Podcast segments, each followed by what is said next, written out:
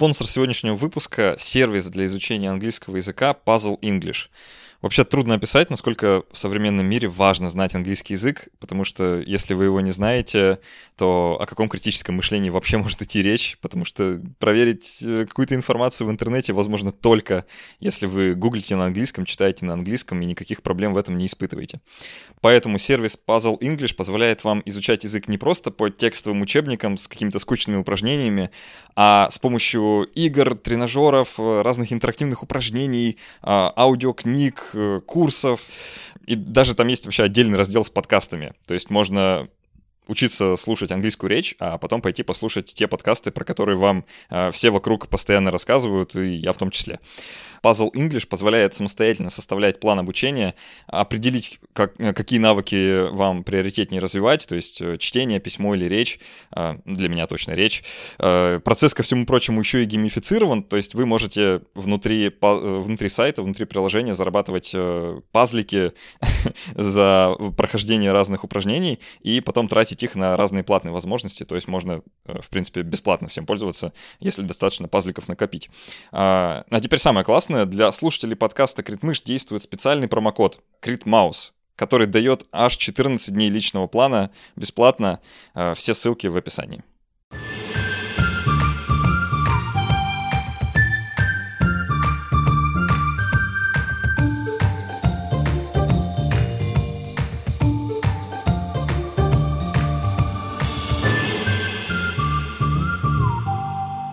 Привет, это Критмыш, подкаст для тех, кто мыслит критически. Меня зовут Александр Головин, и сегодня напротив меня находится Сергей Старцев. Э, Сергей – магистрант э, Высшей школы экономики по социологии, социолог, исследователь. Привет. Привет. Мы сегодня поговорим как раз про твои исследования, про, я насколько понял, ты изучаешь псевдомедицинские верования людей. Можно и, и так да, сказать, да. А, в общем, все то странное, во что люди верят и как это относится к медицине, все это мы сегодня обсудим. Но прежде чем начнем, должен сказать пару слов. Во-первых, а, спасибо нашим патронам на сервисе patreon.com. Это те невероятные люди, благодаря которым это все возможно. Уже не первый год, и благодаря которым мы продолжим выходить еще и в следующем году. В общем, спасибо вам огромное. Специально для наших патронов мы довольно много всего делаем. Например, разыгрываем книги от нашего книжного партнера издательства Манованов и Фербер. Да, и вот у меня сейчас на столе книга, которая вообще никак не относится к теме нашей сегодняшней беседы, но ну, она, она у нас осталась, поэтому мы должны ее отдать. А, книга называется «Атомы у нас дома», и она, в общем, про э, атомы у вас дома. Которые дома, ну да. Да, которые дома. Вот. Э, книжка хорошая, э, насколько я успел понять. Я тебя попрошу какое-нибудь послание для нашего победителя написать в конце, если ты не против. Да, конечно. Прекрасно. А, кроме того, для патронов мы еще дополнительные части записываем после основного эпизода всегда есть еще какой-то дополнительный кусочек минут на 20, где мы а, на их вопросы отвечаем. А, кроме того, мы еще целый дополнительный подкаст записываем. В общем, мы много всего делаем. А, все это можно увидеть, потрогать и применить к себе на patreon.com slash В общем, подписывайтесь, там весело и интересно. Вот. И другой важный момент. Э, живая запись, ребят, мы обещали живую запись, э, и мы ее сделаем вновь, э, спустя полгода после первой. Она пройдет 7 декабря в Питере, поэтому если вы вдруг 7 декабря в Питере, обязательно приходите на живую запись нашего подкаста. Мы там с Иваном Квасовым, который не так давно был у нас в гостях, будем, он биолог, мы будем говорить про этологию человека. Социологом, я тоже уверен, близкая тема. вот. Э, если вдруг вы с коллегами будете в Питере, тоже приходите. Э, в общем, э, ссылка где-то рядом, ребят. Буду очень рад всех видеть. Мы еще про это будем рассказывать. А так, ну что, давай приступать. Сергей, расскажи, пожалуйста, в чем заключается суть твоих исследований, чтобы я ничего не переврал. А, ну, на самом деле, суть моих исследований, а, порой очень сложно о них рассказывать, на самом деле, потому что я изучаю а, паранаучные методы лечения онкологических заболеваний.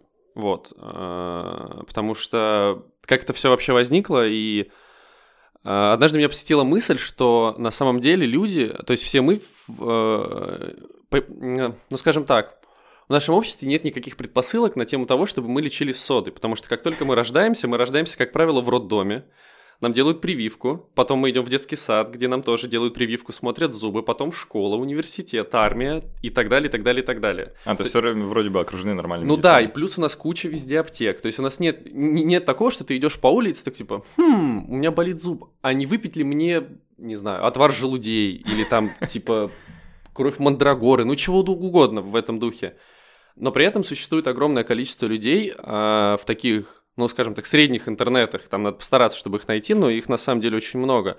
А людей, которые делают настолько невероятные вещи, что поначалу ты думаешь, что это шутка. Этого не может быть. То есть люди не могут в это верить. Но нет, люди это делают, люди лечатся вот такой вот ерундой. А, хотя, может быть, и не ерундой. Но мы еще поговорим об этом чуть позже. И, собственно, да, я изучаю, как люди, которые, у которых стоит диагноз э, то или иное онкологическое заболевание, используют паранаучные методы лечения.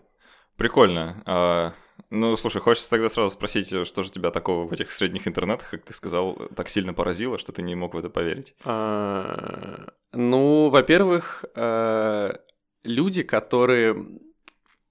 Недавно я наткнулся на видео, это академик. Я, я на самом деле не, не хочу называть его имя, потому ну, что... Можно без имен. Да, он, э, насколько я понимаю, он еще жив, и э, комментарии на Ютубе это нечто. Я еще вернусь к этому. В общем, это видео начинается с того, что человек признается, что он изобрел космическую медицину. Там такое длинное видео, значит, где он э, на первый, ну, поначалу ставит в такой тупик, и вот он спрашивает, вот представьте, космонавт летит в космосе, и у него начинается воспаление аппендикса. Что ему делать? Тишина. Он говорит, правильно, потому что у космонавтов нет воспаления аппендикса. И это все потому, что я изобрел космическую медицину. Он лечится э, обычной перекисью водорода. Он говорит, что перекисью водорода можно вообще все что угодно вылечить. И ультрафиолетовым излучением.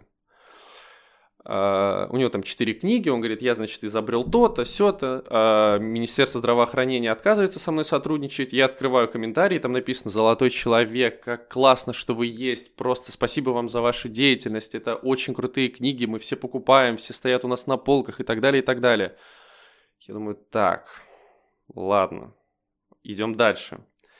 Uh, в реплаях, ну, то есть в рекомендациях, я нахожу видео одного очень популярного, кстати, э, человека, который э, сидит на диване, перед ним стоит табурет, на табурете перекись водорода и сода, где он говорит о том, что все болезни, он говорит, ну что такое болезнь?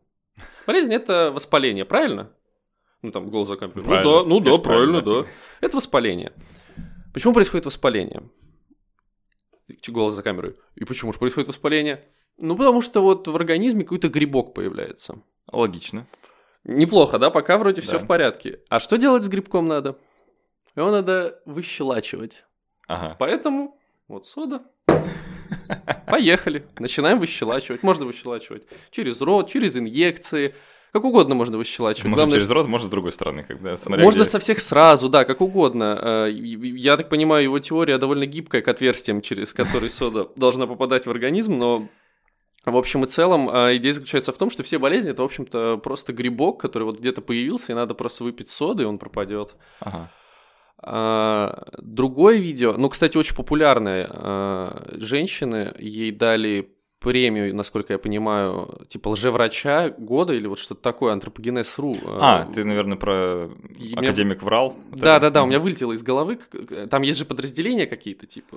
Да, я, я, к сожалению, тоже забыл, просто потому что не, не так много про это думаю. Э, Инстаграм врач, да. Да, да, да, да, да, которая как кофейные клизмы, и вот все в этом духе. Огромные дозировки биологически активных добавок. И на самом деле всегда существует мнение, что это какие-то фрики жесткие, просто которых нет типа никакой поддержки, а, которые в своем одиночестве, как бы, в английском есть такая фраза крутая, проповедуют в церкви. Ну, то есть, как бы у них есть там пять человек, среди которых они герои, и все, им нормально в пятером. Но это вообще не так. То есть, у них огромные просмотры, огр... комментарии, где люди э, делятся тем, что спасибо, как вы нам помогли, группы сочувствующих в контактах, и вот как бы в средних интернетах полно таких штук разных. Ну, я, кстати, еще не говорю про подорожники там всякие, например. Бабушка... Ты, ты не, про, не про проездной сейчас. Э, нет, у нас то тройка. Поэтому у меня нет такой ассоциации. Но есть про то, что как будто бабушка тебе не прикладывала подорожник там. Я сам себе прикладывал. Ну вот, как бы, вот оно и Uh, ну, я быстро перестал это делать, когда понял, что все подорожники, они какие-то пылью покрыты около дороги. Меня заставляли салат есть из них с сахаром. О, любопытно. Ну, хорошо, э, я понимаю, я тоже много сталкивался, на самом деле, с такими довольно странными вещами. А, они во мне, правда, не будили почему-то вот именно исследовательский интерес. Они будили разные чувства, а, но вот не чувство «я должен в этом разобраться». Давай тогда немного поговорим об этом. Как вообще возникает такое желание, э, почему и зачем главное это исследовать? И как? Ну, смотри. Во-первых, к таким людям всегда есть определенное предубеждение, не очень хорошее. Почти всегда. Как минимум потому, что люди раздают премию «Врал». Если Да, бы к ним согласен. не было, а, если бы люди были лояльны к этому, то не было бы никакой премии «Врал», э, люди бы так бурно не обсуждали, и в конце концов даже «Медуза» бы... Ну, «Медуза» любит как бы там падка на подобного рода темы, и они сделали сборник карточек об онкологических заболеваниях, типа самые популярные мифы. И вот Мгм. там как раз о соде, о кофе, о клизмах кофейных и так далее. Вот. И, соответственно, моя гипотеза была в том, что назвать человека сумасшедшим в социологии это очень просто. То есть, как бы, если человек делает что-то, что выбивается из общего тренда, например, ну, мы идем с тобой, скажем, в бар сейчас, и вдруг видим человека, который идет на руках. Вероятнее всего, мы скажем, наверное, он какой-то поехавший. Пойдем дальше. Возможно, так оно и есть. Но, возможно, э, до того, как он пошел на этих руках, у него была какая-то мыслительный процесс, был какой-то мыслительный процесс, который, после которого он сказал, да, я пойду сегодня на работу на руках.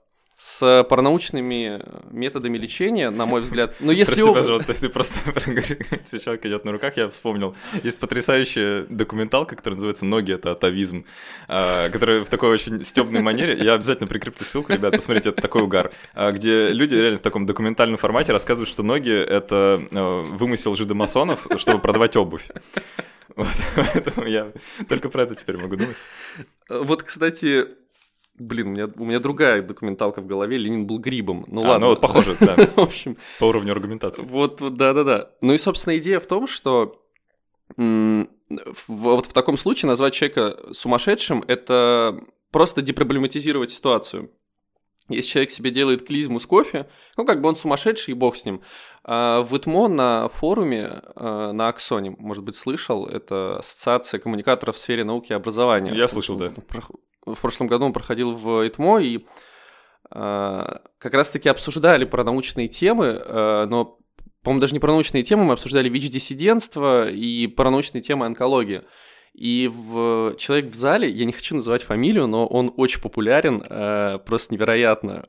Э, вот человек в зале сказал, цитата, «Да чё с ними разбираться-то? Они же все сумасшедшие, с ними все понятно. Надо как бы свою активность направлять на людей, которые э, Еще не сумасшедший. нормальные, да, которые не сом- сомневаются, которые нормальные, которые вот как мы, а с этими, ну что ВИЧ-диссиденты, как бы, они скоро, так сказать, э, Богу душу отдадут, и проблем не будет, не будет никаких диссидентов. Ну, вот именно такой подход, он в корне неверный, в корне неправильный. И моя гипотеза была в том, что люди используют паранаучные методы лечения э, каких-то заболеваний, в частности онкологии, по ряду причин. И в своих исследованиях одна из этих причин – это взаимоотношения врача и пациента. То есть твоя э, идея заключается в том, что они это делают не потому, что они просто сумасшедшие, и этим как бы все объясняется, а ну, это нормальные люди, которые просто в силу определенных причин так поступают. Ну, они, может быть, и сумасшедшие, конечно, не мне я судить, но, на мой взгляд, у этого всегда есть какие-то более ощутимые причины, более осязаемые такие. Да, но все не могут быть сумасшедшими одновременно. Да, конечно, вот, вот это правильно. Это, это очень верная мысль, что лю- все люди не могут быть сумасшедшими. И там... Миллионы мух не могут ошибаться. И вот Как- да, э, хорошо. А как вообще тогда подойти со стороны исследователя к этому вопросу? Вот с какой стороны это нужно делать? А, как, откуда начинаются исследования в таком случае? Можно умничать, да? Ну, конечно. В общем, в 50-е годы э, был такой товарищ, социолог его звали Парсонс, вот, но он считается просто отцом там социологии, очень крутой и все такое. И вот у него была книжка про социологию медицины, где он говорил о том, что врач, он как папа, а пациенты – это его дети. Из-за этого, кстати, и вышло слово как бы патернализм Ага. медицинский. Вот. А, И этот папа, значит, он должен говорить, вот я, скажем, говорю, вот ты, понимаешь ли, не пей чай, ты пей воду, потому что вода полезна для того-то. И ты как бы такой, ну да, вот врач, он же как бы закончил, он же не может ошибаться. И на этом вообще вся логика взаимодействия врача и пациента строилась.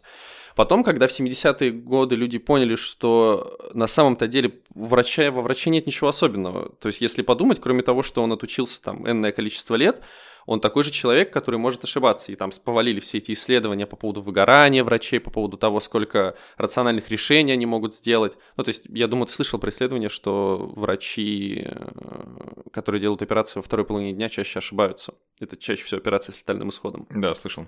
Ну вот. И люди, э, социологи, медицинские социологи и так далее, они вдруг поняли, что на самом деле пациент это точно такой же участник, э, ну как бы клинического процесса. И то есть пациенту, был такой тезис очень популярный в европейской социологии, дать пациенту голос, свернуть пациенту голос. И как подойти к э, исследованию этой проблемы через пациента, спрашивать у него. Ну, то есть как бы делать пациента объектом своего исследования, а не врача и отказываться от э, какой-то заранее такой диспозиции власти, что вот есть врач главный, есть пациент, за которым он заботится. Там, как правило, нужно подходить с точки зрения того, что оба участвуют в лечебном процессе, там, по одинаковому внося свой вклад. Ну, мы в рамках этого подкаста неоднократно, кстати, эту тему поднимали и вообще говорили про отношения врачей с пациентами, про общение врача-пациента, потому что проблема явно существует, и да, не стоит говорить. А, то есть ты намекаешь, что в, вот в этой проблеме общения врачей с пациентами кроются некоторые причины возникновения псевдомедицинских убеждений. Ну да, безусловно как бы социология такая сложная наука, что объект, который существует в диссертации там твоей, например, или в курсовой, он, как правило, может разительно отличаться от того, что в реальном мире существует. Ну, потому что, как бы, объект — это там намеренное упрощение, да, какого-то социального феномена, который просто в противном случае ты не можешь схватить никак. Если ты, если ты хочешь, э, чтобы все было суперреально, то надо там не знаю, как Алиут, вот что видит, то и пою, как бы, там, я вижу дерево, я вижу людей, мы тут разговариваем, но так не получится, это не очень хорошая наука. И в целом-то там много факторов, и статус там экспертности врача и все такое, но если как бы упрощать это все и сводить до более-менее удобоваримого исследования, то да, проблема кроется в отношениях врача и пациента. Ну давай тогда подробнее раскроем, э, как, по-твоему, может выглядеть вот этот механизм возникновения э, какого-нибудь э, убеждения на тему кофейных клизм или что-нибудь такого. Да, у меня был кейс. Эм, я как раз отправил статью в печать на эту тему, вот, но, к сожалению, респондентка, которая, которая давала интервью, она как бы ну, в общем, завершила свой жизненный проект, и там я тоже без. Ты что, в смысле, умерла? Ну да, да, то есть... Э, ничего себе, какой, какой фемизм у социологов. А, Завершил жизненный проект. Ну, я в хорошем смысле, я без иронии, и как бы там тоже без имен, потому что я очень долго мучился из-за этого со статьей. А у нее была история такая, ей поставили а, рак груди,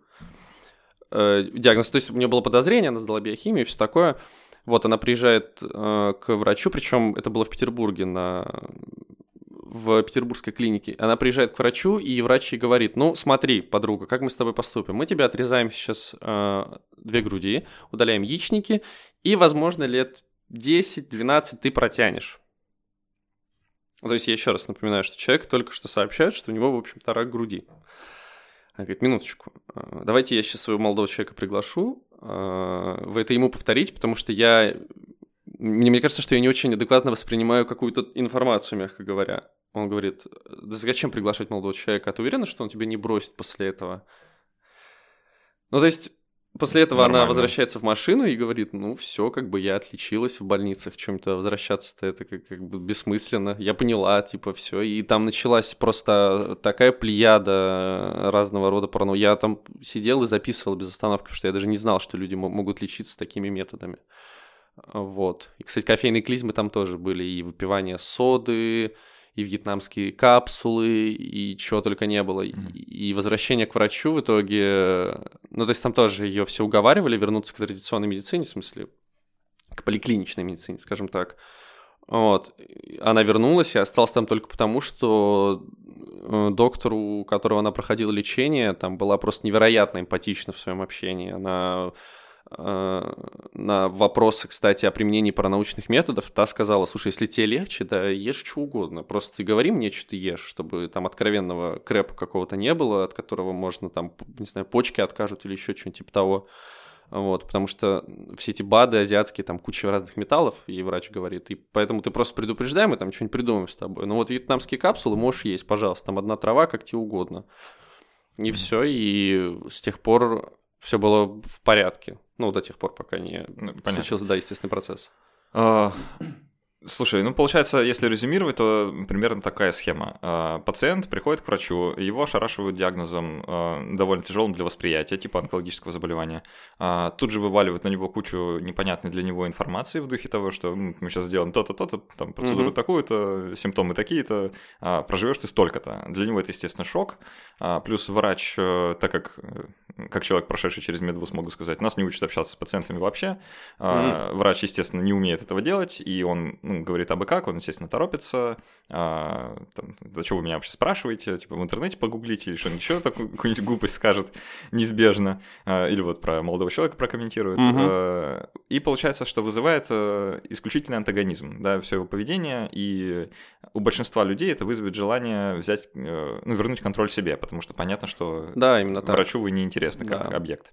Есть более тонкие ходы, э, например, люди с э, раком легких ну, то есть рак легких, он, как правило, ну, то есть там в 8 из 10 случаев он вызван все-таки курением. Как бы, как бы это не, не неприятная информация, но это так. И люди, например, кстати, э, некоторые, ну, как раз те, кто э, болеет раком легких, э, очень стесняются ходить к врачу, потому что боятся вот этой стигмы курильщика. Типа, что ты ко мне пришел, ты сам виноват. Вот тебе мама говорила, не кури, ты курил, на пачке сигарет написано, легкие вот эти вот две губки черные, нарисованы, что тебе еще надо? пришел туда? Ну да, ты что ты ожидал-то, что все будет супер? И вот таких очень тонких моментов, их на самом деле куча. Но, в принципе, ты верно резюмировал, да. Угу. А, ну, прекрасно тогда. Что с этим всем делать, кроме... Ну, а, есть вообще другие причины, наверное, кроме того, что врачи как не так себя ведут? Потому что мы сейчас все так спихнем на врачей, скажем, а вот они виноваты. Безусловно, безусловно. Не хотелось бы, чтобы это выглядело именно так, э, что все дело только во врачей, что э, последнее слово всегда за ним. Но тут ведь дело вот в чем. В первую очередь, врач является носителем какого-то определенного знания. Знание, которое, кстати, Э, чаще всего не подвластно не специалисту. И если не специалист пытается сравняться в уровне знаний с экспертом, то это происходит э, как бы серфы в Google, которые ничем хорошим не заканчиваются. Потому что если вы зайдете в Google и начнете что-то там читать, вероятнее всего, у вас будет как раз-таки несколько диагнозов. Первое – рак, папиллома или ВИЧ. Вот выбираешь, из этого приятно. Болит горло, может быть рак, а может быть ВИЧ. В принципе, там 50 на 50. А, вот. И, на мой взгляд, все-таки, как я уже сказал, пациент и врач оба участвуют в процессе своего лечения. И а, ну, так или иначе получается, что врач все равно является таким, хоть и латентным, но человеком, который контролирует весь этот клинический процесс. И что со всем этим делать, на самом деле, для меня было большим удивлением, что в Европе, в Голландии, например, есть программы, которые комбинируют... Ну, то есть это отдельные программы по медицинской этике, по биоэтике, по философии и медицине. Я был очень удивлен, что люди изучают философию и медицину, как бы находясь в одном классе.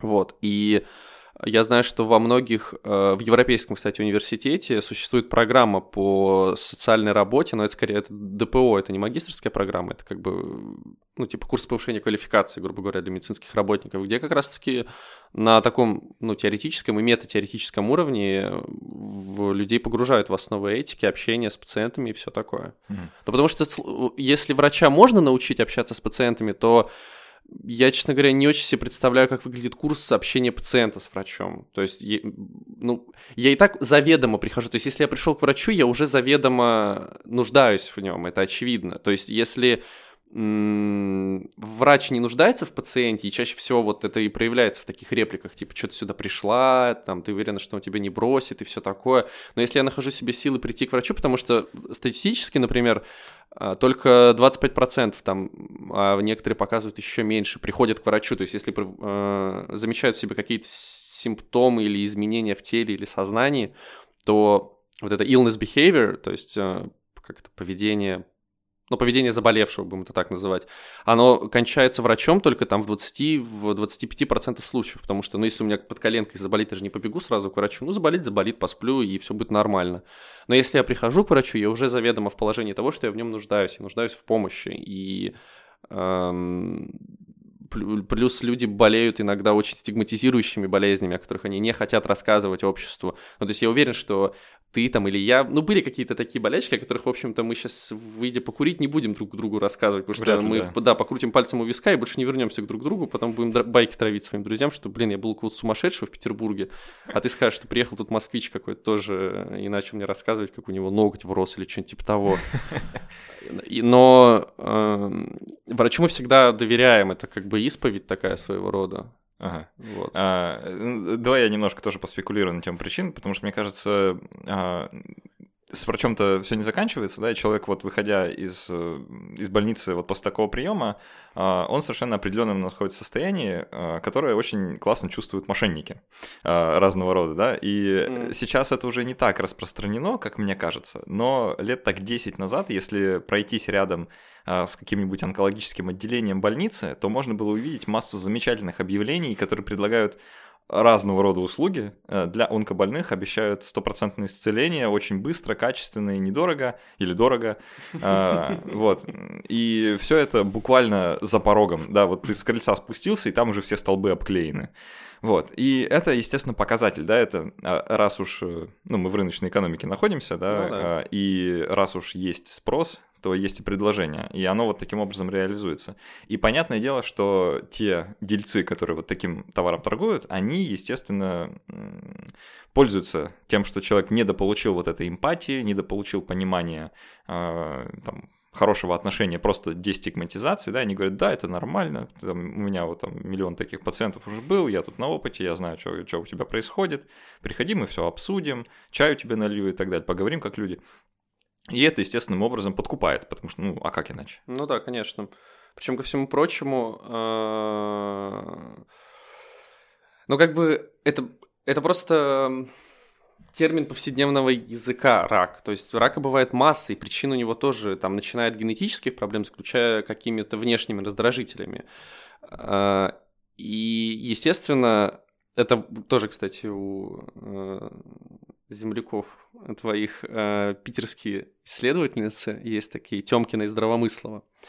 Они, они тоже социологи медицины, но они такие больше в гендерные исследования склоняются, и они писали про репродуктивную медицину у женщин. То есть, грубо говоря, это исследования женщин, которые там, беременны, и вот они ходят в соответствующие центры и изучают их.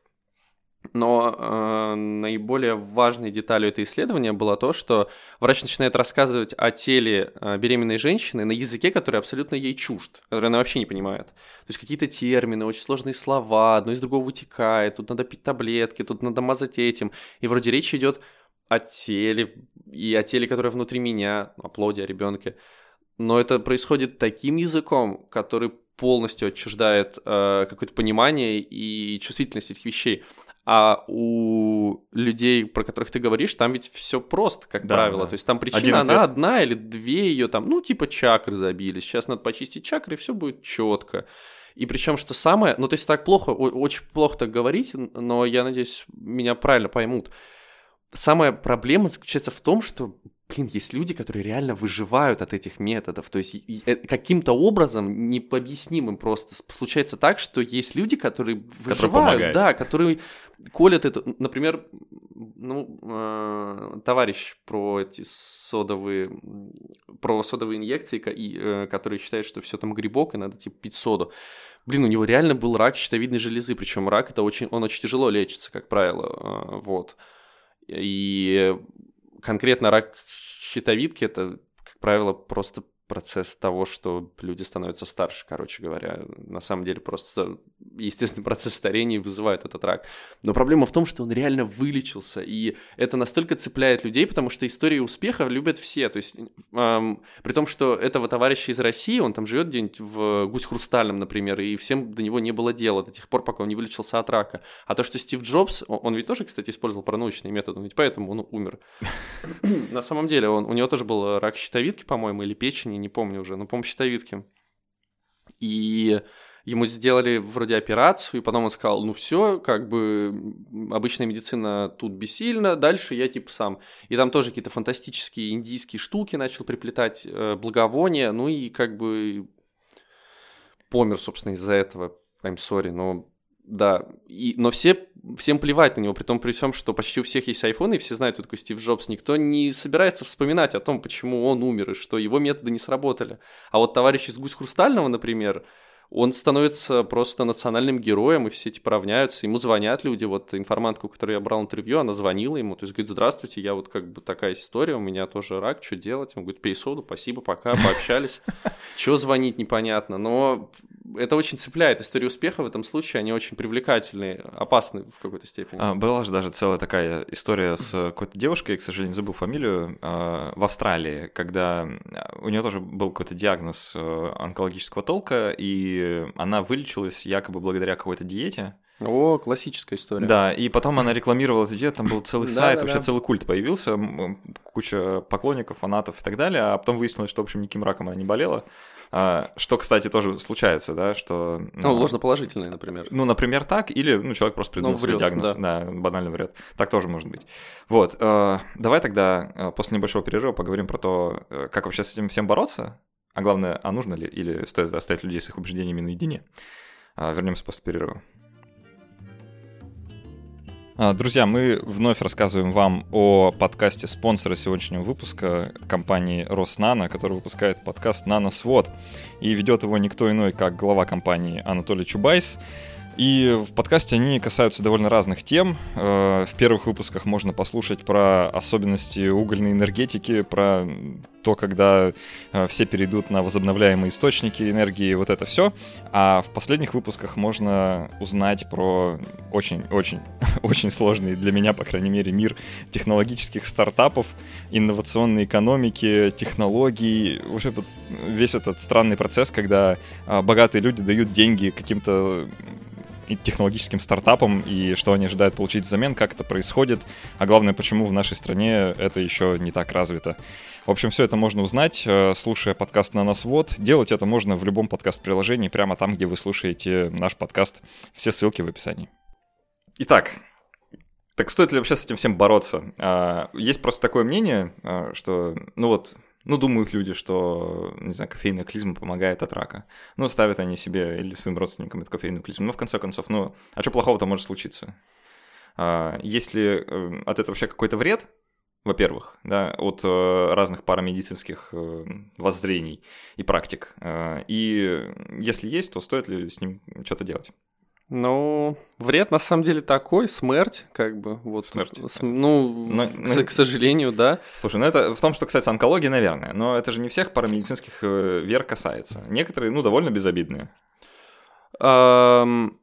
Но я тогда начну с онкологии, потом к остальным Давай. перейду. Э, онкологические э, промедицинские убеждения, они, как правило, на, на самом деле очень плачевны, к сожалению. Вот, потому что э, люди, которые у которых стоит диагноз, а, все прекрасно подмечают, что химия это очень тяжело. Ну, потому что там, начиная с физического вопроса недомогания, постоянно тошноты, заканчивая тем, что ты без бровей ходишь и лысый весь, и все такое.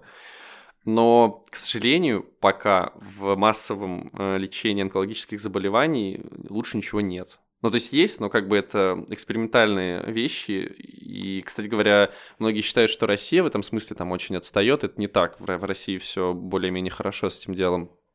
Но... У нас пара очень хороших центров онкологических а, есть. Да, да, да, особенно Проблема в Питере, в том, что их кстати. пара. Ну вот эта история не очень хорошая с московским центром, центром Блохина, который там на Каширском шоссе, где врачи начали бастовать. А, ну я, к сожалению, не в курсе. Ну, Ваших там... московских дел. Вы думаете, что вся страна знает, но нет, это не так. Ну, ладно, я 1-0, хорошо. Э, в общем, э, к сожалению, ничего лучше химии, там, радиолучевой терапии нет. И э, эффект плацебо, который, безусловно, есть, его очень глупо отрицать, он в онкологии редко когда работает. Поэтому, что касается других заболеваний, тут на самом деле все не так однозначно. Вот в Америке очень популярно такое движение, как даже слово изобрели, называют wellness. Ну, то есть, типа, это это такая почти в некотором смысле психопатологическая идея того, что нужно постоянно следить за собой. Что здоровье это невероятное благо, и как бы э, идея равновесия, такого внутреннего баланса, она как бы очень популярна на Западе. То есть там ведущие журналы типа Life там, или New Yorker, они постоянно публикуют всякие статьи. Ну, то есть э, я так зайду. Никогда не замечал э, вот эту странную моду на авокадо. Моду на авокадо? Ну да. Э, ну, я замечал авокадо. Э, мне это кажется, неплохо. Мне кажется странным, что я, в принципе, замечаю авокадо. Ну, то есть во все салаты, как бы, это всегда подается как такой... Ну да, натурпродукт. Да, плод, поп... который очень, в общем, полезен, он и жирный, его можно и на тост с утра намазать, потому а, что... Да, мне не нравится. Ну, конечно, это просто на вкус как пластилин жирный какой-то, зеленый, в общем, омерзительно. Но идея в том, что а, подобного рода штуки а, или всякие фреш-коктейли и так далее, и так далее – это невероятно популярно, просто очень популярно. Все вот эти диеты, а, кстати, э, возвращаясь к этой австралийке, и, по сути дела, идея проста, как бы делай вот эти вещи, и никогда не заболеешь, и будешь жить долго и счастливо. Продают а, пакистанские кристаллы. Это не наркотики, кстати, это реально куски кам камней, э, которые, в которых как бы внутри э, стоит такой, значит, нагревающий элемент, который типа создает излучение, ага. ну как написано в инструкции. И вот эта штука может вылечить вообще от всего. Я клянусь, абсолютно от всего. Причем даже от плохого настроения может вылечить, от неудач там и все такое.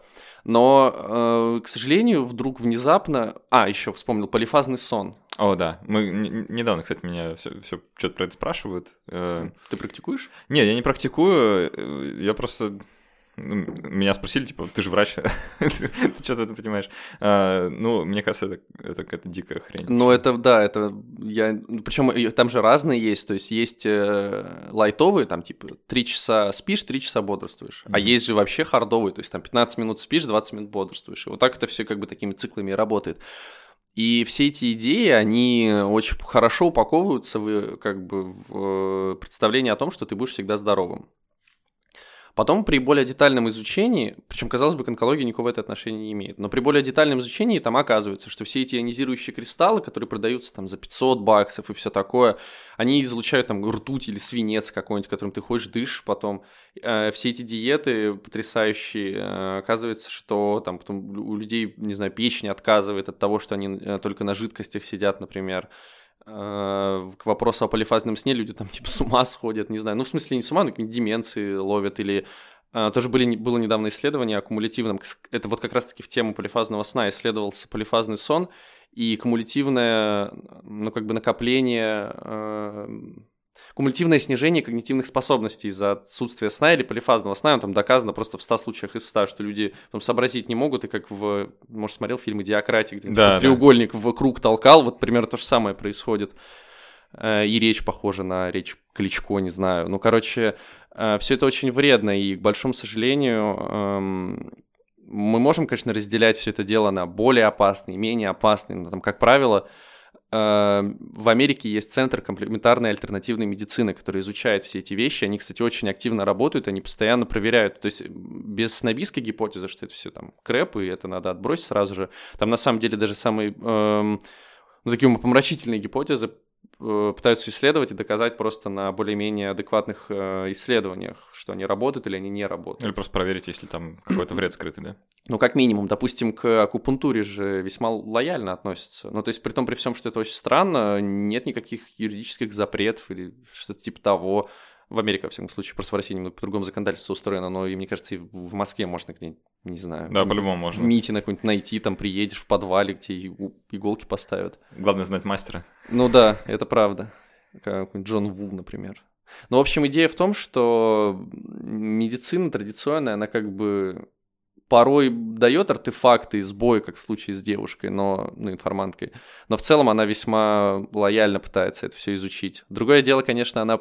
Можно, конечно, там люди, которые практикуют альтернативщину, они, э, они как бы такой интересный логический ход делают. Ну смотри, вот если традиционная медицина изучает альтернативные методы традиционными научными методами, неудивительно, что она не работает. Надо же нетрадиционными методами правильно изучать?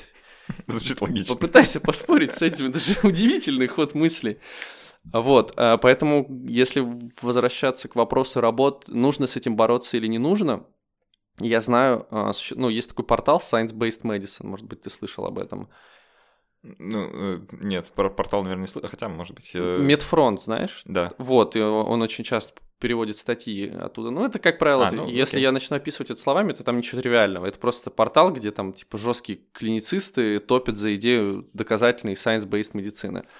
И вот там э, порой, ну то есть там любой пост, он начинается с слова, опять эти чертовы шарлатаны, которые высасывают из нас все соки, эти вонючие республиканцы, там всегда, как правило, с каким-то политическим подтекстом, опять заставляют нас, я не знаю, есть пенопласт, чтобы вылечить сахарный диабет.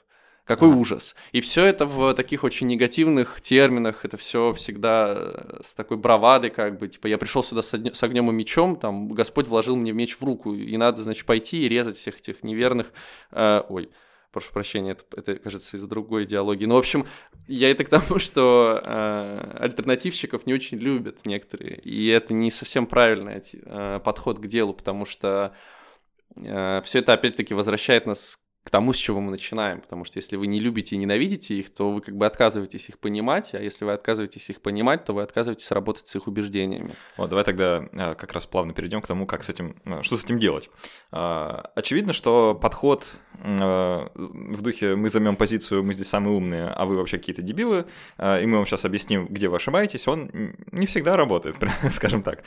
И частенько вызывает в людях антагонизм. Ну, он, он не работает, потому что люди не любят, когда их идиотами считают. Да, Здесь все просто на самом деле. Да, то есть, э, например, если бы я пришел сегодня к тебе, ты мне начал рассказывать, как дверь работает. Там, как типа открыть дверь, чтобы удобно пройти в нее, и как сесть на стул тоже, чтобы не упасть. Смотри, я начал тебе объяснять, как микрофон работает, ты мне прервался, что я знаю. Потому что я знаю, что он звук там куда-то передает, вот в эту, так сказать, ноутбук.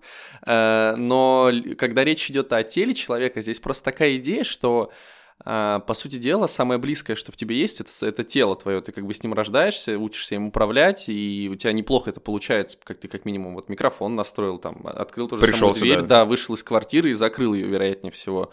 А, Пришел ногами, скорее всего, еще и шел и моргал, видел, что Не происходит на руках, вокруг. Да, да, да. А, и поэтому дело-то ведь вот в чем. Тут бац, внезапно твое тело начинает работать как-то не так.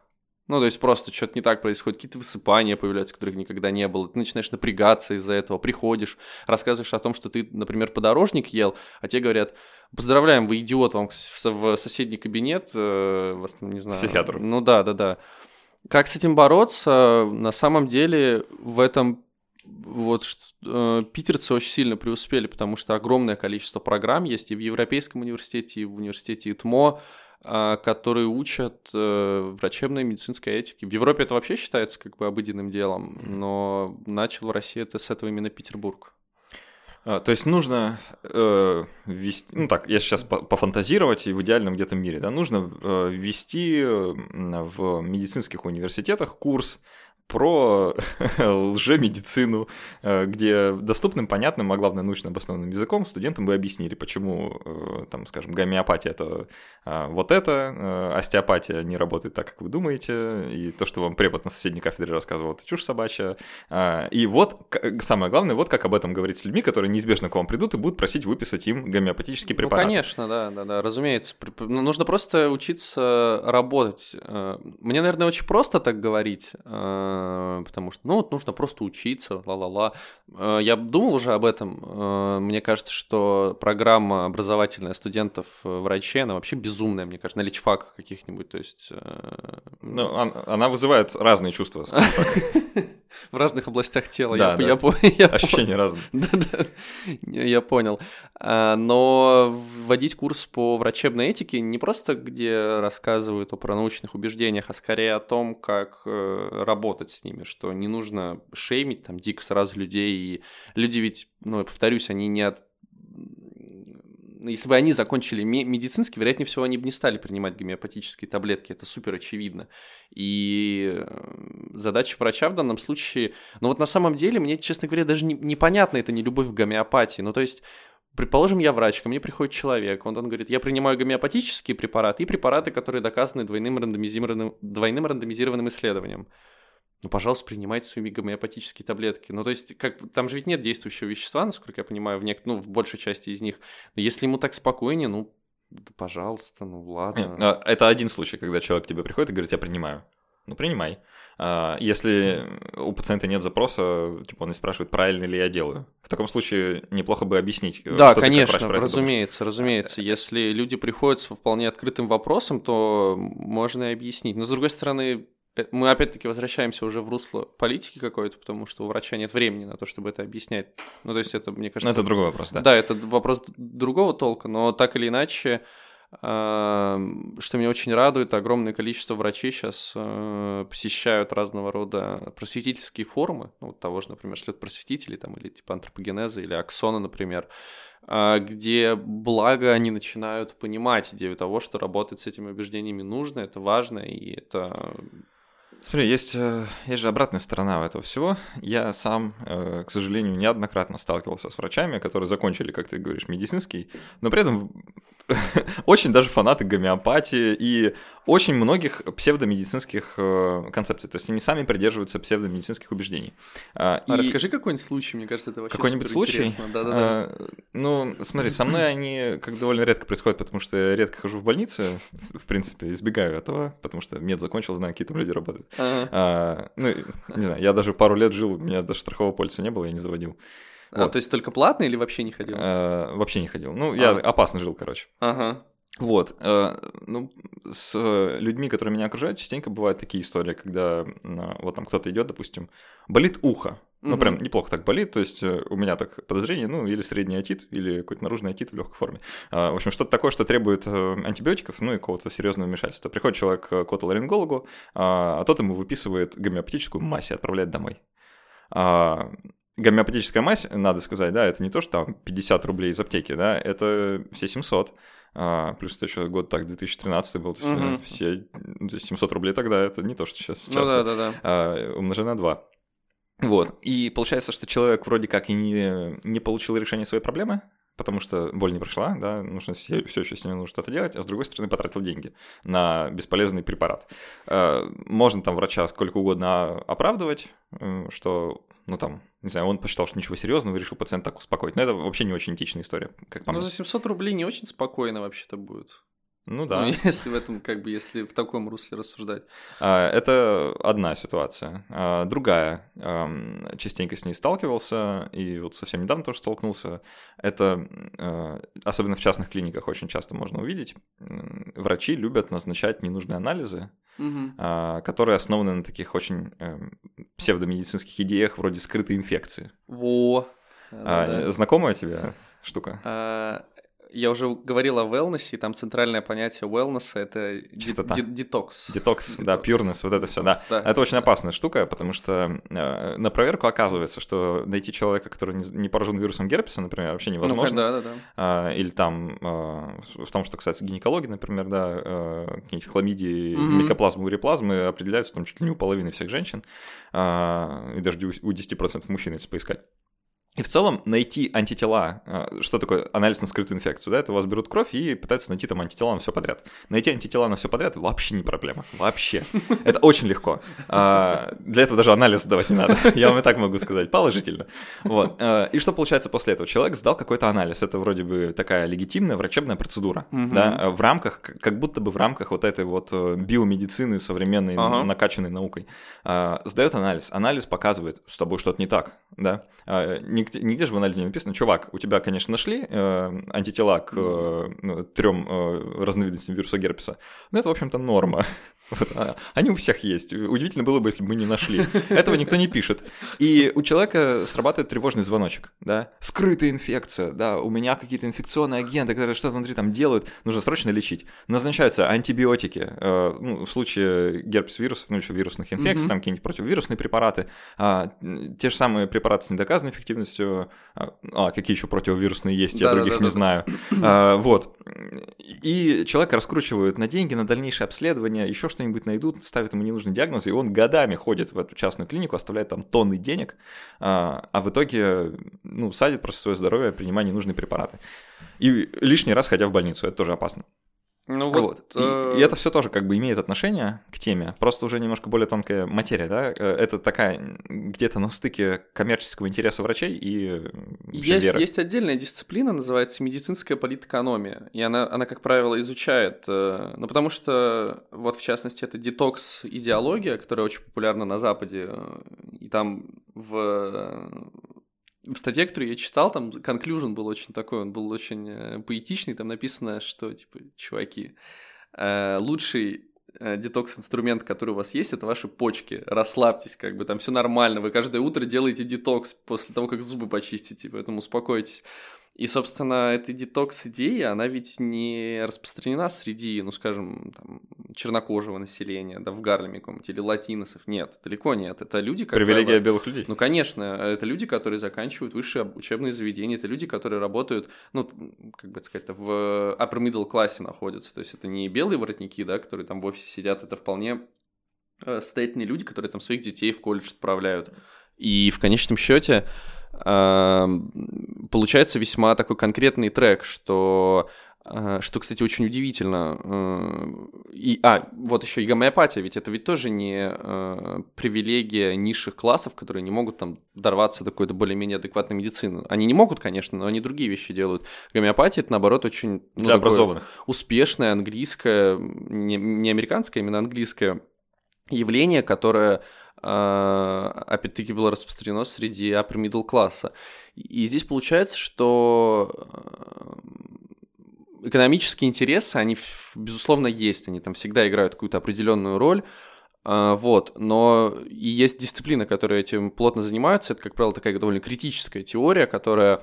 А, ну, то есть огромное количество статистики по поводу доступа к медицине, по поводу того, а, по поводу качества жизни, по поводу public health, там, какого-то, ну, социальной гигиены, как это называется. И там везде показано, что, ну да, безусловно, у белых там э, людей, у белых мужчин, гетеросексуалов среднего возраста, бла-бла-бла-бла-бла-бла-бла, доступ к медицине, качество медицинских услуг, он выше, но им и втирают порой э, весьма странные, сомнительные вещи, и тратят денег они на эту медицину больше, но не факт, что живут дольше. Вот, честно говоря, как работать с э, тем, что в частной клинике там раскручивают каким-то образом на деньги, на анализы, и ты рассказал, я, кстати, тоже поймал себя на мысли, что я пару раз приходил к врачу, я приходил, по-моему, к гастроэнтерологу, и она, посмотрев на меня, всегда говорила, что у меня пистархоз. Тогда я не придал этому значения, но сейчас я думаю, почему она, как она это сделала? Хабитус у тебя Может, такой, она да? репликант какой-нибудь, и она видит меня насквозь. Не знаю, но, в общем, э, здесь уже, мне кажется, Опять-таки, это спорный тезис, я думаю, найдутся люди, которые могут его оспорить, но здесь, мне кажется, что уже руки там социологов, да, они бессильны, здесь уже конфедеральная антимонопольная служба должна этим заниматься, или Следственный комитет, полиция, кто угодно. Ну, знаешь, э, это, конечно, все прекрасные методы э, работы, но мне кажется, э, проблема это не решит, потому что, опять же, предложение рождено не из воздуха, да, это есть некоторый спрос. И раз уж люди падки на такие идеи, а, давай, вот это как раз э, заключительная треть нашего подкаста будет. Эм, прич, прич, почему э, вот эти идеи настолько популярны, да, а, и почему люди так на них падки, за исключением вот всех, э, всего того, что касается врачей, да и взаимодействия с ними. Просто, получается, это очень-очень простой ответ на очень-очень сложную проблему. У меня в организме что-то не так. Я пришел к врачу, я хочу разобраться, допустим, в частную клинику, и он мне предлагает ответ это, по сути, то, чем он торгует, ответом. Это правда. А, и ответ, э, он может быть, э, он может лежать в рамках э, ну, такой традиционной биомедицины, а может не лежать. И ага. хочется узнать, а насколько это вообще все конкурирует друг с другом, да? Вот, например, важно ли для медицины как явления, что люди занимаются парамедицинскими всякими штуками. Или медицина, ну вот наша нормальная, там, такая, с доказательствами и наукой, а, она как бы вот отдельно живет, и, в общем-то, все неинтересно. Ну, во-первых, биомедицина э, обладает очень интересным э, свойством. Она обладает свойством экспансии в другие медицинские системы. Она всегда... Ну, то есть это чистая правда, потому что в Китае, допустим, медицинских работников, у них помимо курса по доказательной биомедицине существует курс по традиционной медицине, против чего сами китайцы, кстати, выступают против. А, но так или иначе, даже в Китае и во всех там большей части восточных стран, как правило, к вам приедет настоящий доктор в белом халате с саквояжем. Вот, поэтому доказательная биомедицина, она на протяжении там 100 лет, например, она, в общем-то, мир-то как бы потихонечку захватывала. Но это связано определенным образом с колониализмом, с колониальной политикой, потому что Наполеон, например, в Египет принес тоже нормальную медицину. Построил, поставил фонари там, и врачей туда привез. Слушай, ну хочется так сказать, что, ну, может, она так успешно захватывает э, планету, потому что ну, она типа работает. Это, ну, это, это в частности, но мне, мне кажется, что это нам очевидно, что она работает. Но помимо всего прочего, есть ведь некоторые культурные аспекты, которые могут блокировать э, проникновение доказательной биомедицины в национальные медицин, медицинские системы, например, традиционных каких-то обществ. Такое тоже может быть. Эм, собственно, по поводу, во-первых, насколько нормальным является существование парамедицины. Ну, как бы нормальное не есть как, э, у английских философов, у Беркли, например, и у Юма, э, у них был такой тезис, все, что норма... Э, то, что естественно, не обязательно обладает должествованием. То есть, как бы, если там деревья растут в земле, не обязательно, что они там должны расти. Они могут там, мы можем сделать так, что они будут не в земле расти, а в воде, например. Вот, поэтому э, с социальной точки зрения, то есть как бы э, это, это как вопрос о существовании преступности, понимаешь? То есть нормальное ли существование преступности? Ну, вообще нормально. Это плохо, безусловно. Это мешает в какой-то степени, и вообще это неудобно, но это нормально, потому что это есть, и люди довольно давно пытаются с этим бороться, и ничего не получается, поэтому как бы это нормально. Вот. Это то, что ты описываешь, это, по-моему, называется очень красиво, если я не путаю, is от problem, э, или как так э, концепт, что э, если что-то существует, это не обязательно значит, что да. это так и должно быть. Ну да, в, это, в каком-то в каком-то смысле это так. И поэтому с альтернативной медициной примерно все то же самое в, в этом и ключе работает. По поводу того, что врач торгует ответами, это, кстати, очень хорошая фраза, на самом деле это действительно так. Врач действительно торгует ответами, которые он обладает с точки зрения такого экспертного знания, потому что он довольно долго учился для того, чтобы торговать этими ответами, и будет обидно, если у него это право отберут. И в-третьих, э, если говорить упрощенно, то человек что-то не понимает, ему нужен простой ответ – ну, в какой-то степени да. То есть, если говорить как бы такими широкими мазками, ну, ну, ну да, в какой-то степени так оно и есть. Но э, если подходить с исследовательской точки зрения, это очень удивительно, кстати, потому что э, а, все то, что я слышу в интернете, там, ну, когда смотрю эти видеоролики, это мой guilty pleasure, э, или когда разговариваю с информантами в рамках своего исследования, это все идеи, которые, которым очень много лет. Ну, то есть, например, гуморальная медицина, да, вот у греков там, что, типа, есть четыре вида жидкости в теле, и как бы их баланс-то, собственно, и соблюдают люди, которые, ну, я уверен, ничего не слышали о Пифагоре, не читали его каких-то трудов, там, как там, материя медицина называется, а, более поздних греческих. Сомневаюсь, что они что-то слышали, они произносят примерно то же самое. Вот идея баланса, там, идея детокса. Идея детокса, что это, если не идея баланса? Ну, вот или там идея того, что внутри нас кто-то есть. В Аюрведе и... то же самое, там, ну, да. Э, капа, питха и вот это все. Вот, риты вот эти все, индийские и так далее. Или, например, был такой товарищ Руссо, его звали. А, есть же идея русианства. То Мы есть... часто поминаем в подкасте, как ни странно. Вот, это идея того, что нам, типа, надо вернуться там в какой-то золотой век. Но это, в принципе, очень такая популярная идея. Раньше было лучше. Да, да, да, трава зеленее там и так далее. И вообще все было вкуснее и лучше, и мороженое, и так далее, т, т, т, и... Это во многих сферах, правда, это же там и палеодиета, вот все туда, mm-hmm. и... И вот поэтому нам надо вернуться и кору жевать, типа, и вот тогда вот предки наши, понимаешь, вот все хорошо было, и эта идея единения с природой, она каким-то парадоксальным образом и перекликается. Это, кстати, связано с тем, что некоторые... Ну, существует теория, что акулы... Ну, это не теория, это как бы факт, акулы раком не болеют. Ага. И мне кажется, много кто не болеет раком. Ну, стол, например, этот раком не болеет. Но люди выбрали акулу. И, соответственно, логика такая. Значит, логический силлогизм строим. Посылка номер один. Акула не болеет раком. Посылка номер два. Человек болеет раком. Вывод. Нужно есть что-то от акулы, чтобы не болеть раком. Поэтому люди едят акулий хрящ, кстати говоря. Ну да. Ну, магическое, по сути, мышление. Абсолютно такое. верно, но эта идея, вот она, она как-то... С, рогом носорога Я, честно говоря... А что с рогом носорога? Ну, а, так почему э, у носорогов все плохо с популяцией? Потому что у людей возникла потрясающая идея, что э, заваривать и пить рог носорога это хорошо для потенции. Потому что, ну, это да, я слышал, точно, точно. Рок, он как бы. Я читал, да, но там идея в том, что э, там очень смешно э, получается, что количество препаратов, которые выпускается, и где написано, что рог носорог, короче, там носороги бы вымерли давным-давно, если там в каждый будет добавлен рог, там, я не знаю, сколько носорогов, там людей-то не хватит, чтобы, ну, в общем, это тоже коммерческий ход по большей степени, китайский. Ну и, собственно, я закончу тем, что для меня, честно, нет. Вот я признаюсь откровенно, у меня нет объяснения. Почему? Ну, то есть у меня есть объяснение, наверное, что это в составлении картины мира какой-то, э, более-менее фоновое знание, которое всегда присутствует у человека, чтобы хоть как-то... Ну, это в такой в повседневной социологии очень важный концепт повседневного знания. И типа так как ты живешь в своем теле, тебе всегда важно иметь повседневное знание об этом теле, даже когда оно ломается, например. Но для меня остается загадкой, как люди, совершенно не понимая и не зная разного рода вот этих вот, ну, глубоко исторических вещей, там, идеи здоровья у греков или у римлян, например, все равно приходят к этому и находят какие-то созвучные этому идеи. Вот это очень странно. Очень удивительно. Люди во многом похожи. А, а можешь под конец, э, Сергей, может, э, раз уж ты, у тебя есть guilty pleasure, смотреть всякие такие видосы, а, дать какой-нибудь один э, конкретный совет, как понять, что тебе втирают какую-нибудь медицинскую дичь? Дичь. Um... Ну, какой-нибудь тревожный звоночек, который должен напрячь.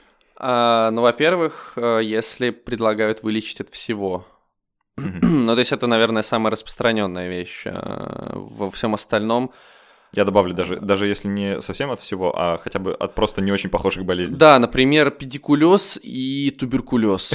Кроме слова лес в конце общего у них нет. Блин, я не... Серьезно, впервые за все годы занятия медициной и вот около медицинскими какими-то вещами я ни разу не слышал эти два слова в одном предложении. Правда. Ни разу до сих пор. Потрясающе. А для тех, кто не знает, педикулез, это как вот когда вши заводится, это вот педикулез. Ну и, собственно, на самом деле человек может э, сказать таким образом.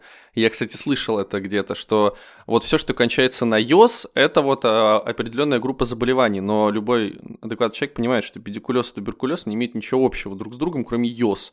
Если, если люди предлагают и втирают какую-то, ну, откровенную, э, сомнительную, прохладную ерунду, которая вылечит от всех болезней, которые кончаются на йоз, э, вероятнее всего, это не работает. Есть такое подозрение. Причем, ко всему прочему, чтобы уж совсем людям облегчить жизнь, э, спасибо интернету, есть ресурсы, которые публикуют э, препараты, причем БАДы, ко всему прочему, которые просто хотя бы прошли двойное рандомизированное тестирование. И эти БАДы, там будет написано, что Гайс, э, вероятнее всего, они не будут работать, но вы хотя бы, не знаю, свинец не будете есть э, или откровенно вредную и очень не полезную для тела штуку. И просто гуглите, это очень просто.